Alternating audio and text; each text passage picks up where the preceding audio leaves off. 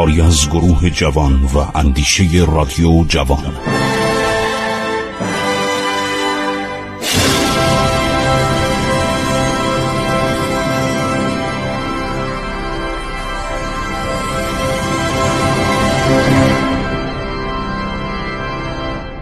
بسم الله الرحمن الرحیم.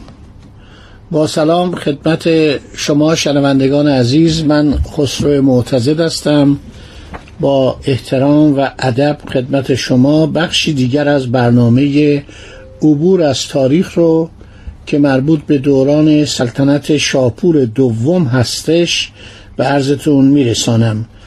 به شما گفتیم که جولیان یک امپراتور جوان روم که این شخص آمده بود از فرانسه. این فرمانروای به اصطلاح پراتور فرانسه بود. از طرف امپراتوری روم معمول شد که بیاد ایران و جنگ با شاپور دوم.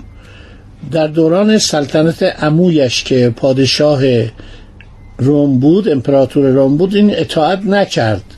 به دلایلی نیامد. ولی بعد از اینکه او مرد و سلطنت به جولیان رسید راهی ایران شد و اومد پیشروی بسیار زیادی کرد در نواحی سوریه و بین النهرین و رسید به عرض شود که خاک ایران که در اون زمان مزوپوتامیا یعنی عراق بود. چون سرزمین عراق یا سواد که عرب بهش بودن سواد یا دل ایران شهر. بهش بودن دل ایران شهر که یعنی قلب ایران شهر یعنی پایتخت ایران در شهر کتیسمون یا تیسمون بود. خب ما بر اساس نوشته های مورخان رومی و وقای نگارانی که در جنگ حضور داشتن قسمت های مختلف رو گفتیم و قرار بود آرشاک شاه ارمنستان هم کمک کنه عرض شود که به دولت امپراتوری روم ولی نرسید. ارمنستان یک سیاست کجدار و مریضی داشت.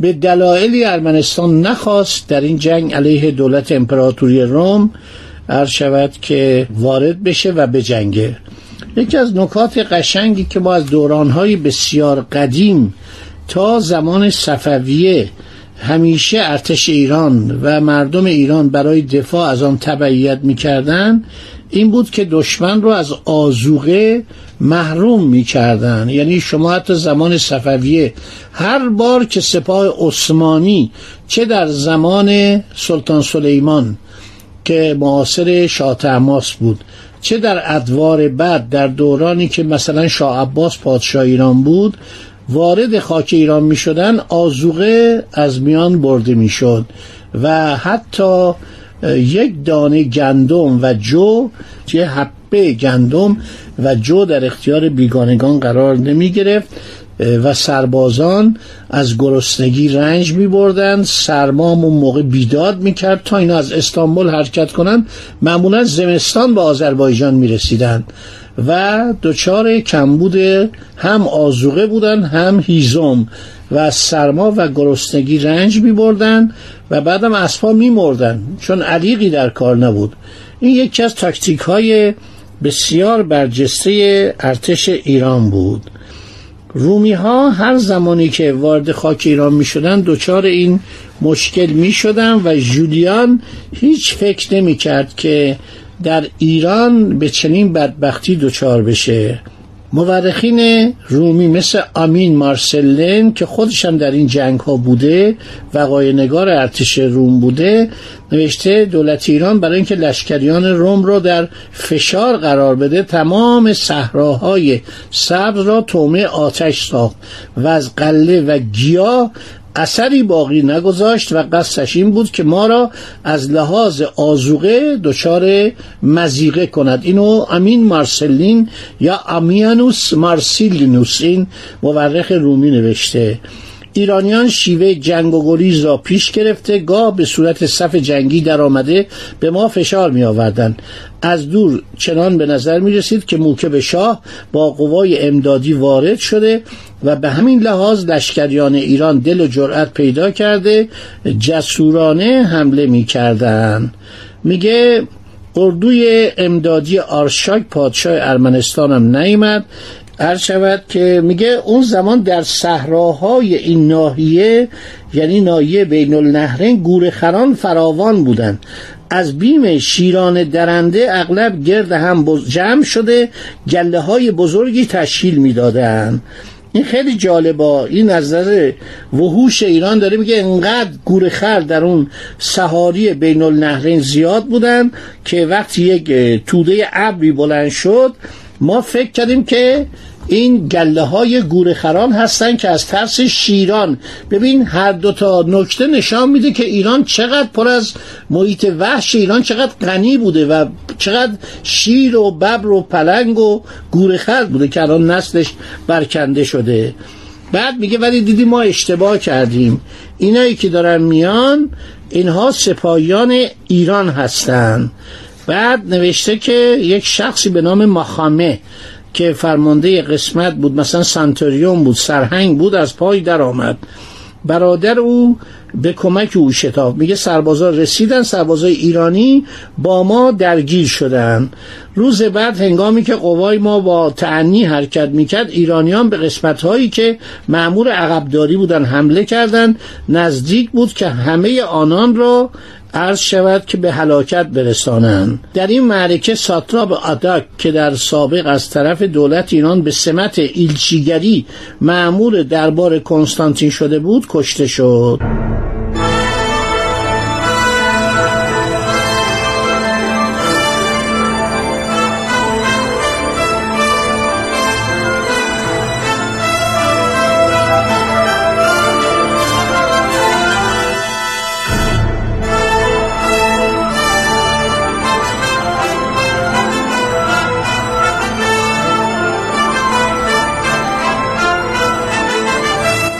جنگار خیلی قشنگ نوشته نوشته این سپاه پرخروش ایران با مورنا که سرکرده سواران بود مثلا گونسالار بود سرلشکر بود در جلوی اردوی ما پدیدار شدند سراپای این گروه غرق آهن و پولاد بود. ببینید اینا نشانه پیشرفتگی ارتش ارتش ایران در اون زمان از آهن و فولاد استفاده می‌کرد.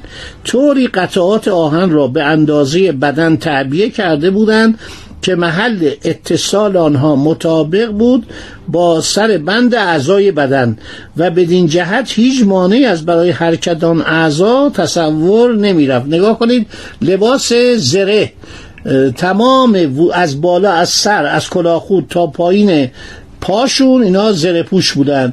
این آهنی است که می‌بینید یه مجسمه های آهنی در موزای اروپا هست تصاویرش گاهی در فضای مجازی می‌بینید یا در تلویزیون ها ایرانیا آهن پوش بودن. این خیلی مهمه. یعنی ارتش ببینید چقدر در اون زمان پیشرفته بوده که آن چیزی که قرنها بعد در اروپا ایجاد شد در اون زمان مورد استفاده ارتش بود. حتی نقاب صورت را طوری به سر محکم کرده بودن ارتش ایران میگه که از تمام بدن جز یک پارچه آهن چیز دیگری پیدا نبود و تیر نمی‌توانست به بدن آنها نفوذ پیدا کند مگر به دو سوراخ کوچک جلوی چشم یا سوراخ مهازی بینی که برای تنفس تهیه شده بود اصابت کند. بعد نوشته اول این سوارا بودند بعد صف تیراندازا بودند کماندارانشان تیر را محکم با دست چپ گرفته کمان نرم را به حدی می‌کشند که ذهن به سر سینه راست می‌خورد. بعد با حرکت انگشت تیر را از کمان رها می‌کنند. این تیر در موقع سیر خود صدای مخصوصی می کند که شبیه سوت است. به هر جای بدن اصابت کند چاره جز مرگ نباشد. در عقب سر نیزداران صف فیلان است که از منظره هولناک این حیوان و دیدن خورتوم آن وحشت به عموم دست می‌دهد. ارتش ایران از فیل و از زره و از سوار نظام استفاده می‌کرد. حالا منجنیق و آتش انداز و اینا سر جای خودش. چون اسبان ما ارتش رومو داره میگه. به صدا و بوی این حیوان معنوس نبودن به صدا و بوی فیل. سخت هم میترسیدن. میگه سربازای هندی هم که جز متحدین ارتش ایران بود سوار این فیل ها بودن و این اسبای ما وحشت می‌کردن. یک کارد دست بلند در دست فیلبان بود که اگر این حیوان به خیال سرکشی افتد و پشت به دشمن و روی به قوای خود کند و جمعی را زیر و دست و پا هلاک نماید فورا او را از پای درآورند. جنگ ادامه پیدا کرد. آزوغه ما آزوغه امین مارسلین افسر رومی. در شرف اتمام بود. ما از شدت گرسنگی در تنگنا بودیم. چون دشمن یعنی ایرانی ها تمام حاصل دشت و صحرا را آتش زده بود عموم اهالی اردو دچار قحط و غلا شدند. امپراتور جولیان برخلاف سفره سلاطین غذای او منحصر به مختصر آشی بود که در چادر خودش تهیه می‌شد. آن هم به قدری بیمزه بود که پسترین سرباز با اکراه میل به خوردن آن می‌کرد. ولی از آنجا که امپراتور هیچ در فکر خود نبود این مختصر خوراک را نیز بین چادرها تقسیم می‌کرد. نوشته که ما هر جا رفتیم ایرانی ما رو قافلگیر می‌کردن. صدای عرض شود که فیل ها سربازا رو میترسون. امپراتور با شتاب به صفوف اول لشکریان ایران حمله کرد. دستور پی زدن پیلان را صادر نمود که پای اینا رو ببرن.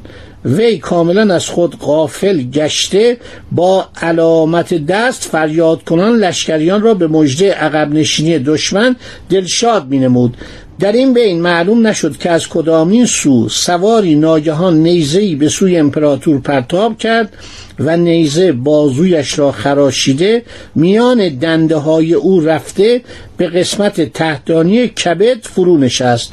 او خواست با دست راست سرنیزه را از بدن خود بیرون کشد که ناگهان تیزی دو طرف نیزه رگ انگشتان او را پاره کرد. او را از خانه زین به زمین انداخت. این جولیانی که انقدر امپراتور یک سال و نیم دو سالم بیشتر سلطنت نکرد گفت من خاک ایران را به توبره بیکشم و ایرانی ها رو نابود بیکنم این هم دچار این سرنوشت شد. نوشته افتاد به زمین. لشکریان به جانب او شتافتند وی را به اردوگاه آوردند پزشکان به درمان زخم پرداختند همین که در تا اندازه فرو نشست جولیان در حال منازعه با مرگ اسب و سلاح طلبید که دیگر باره باز هم به میدان کارزار برگردد. اینو از کتاب جنگ های ایران و روم که عرض شود که آمیانوس مارسلین و پروکوپیوس نوشتن اینا مورخین نظامی ارتش روم بودن. از اونجا من دارم نقل می‌کنم. در صورت خون به شدت از مجرای زب خارج می‌شد. قدرت حرکت کاملا از امپراتور سلب گردید. نزدیک تیسفون کشته میشه. جولیان میمیره. ارتش روم به هم می‌خوره و شروع می‌کنن عرض شود که به فرار. آناتولیوس یک به اصطلاح استراتکوس یعنی سپهبد دیگه هم کشته میشه. ارتش ایران پیروز میشه. خب دوستان وقت ما تمام شد. متاسفانه انشاءالله در برنامه بعدی دنباله ماجرا رو میگم و بهتون میگم که رومی ها باز هم شکست خوردن. یکی از افتخارات ملت ایران و ارتش ایران این پیروزی های دائمی در جنگ بوده. خدا نگهدار شما.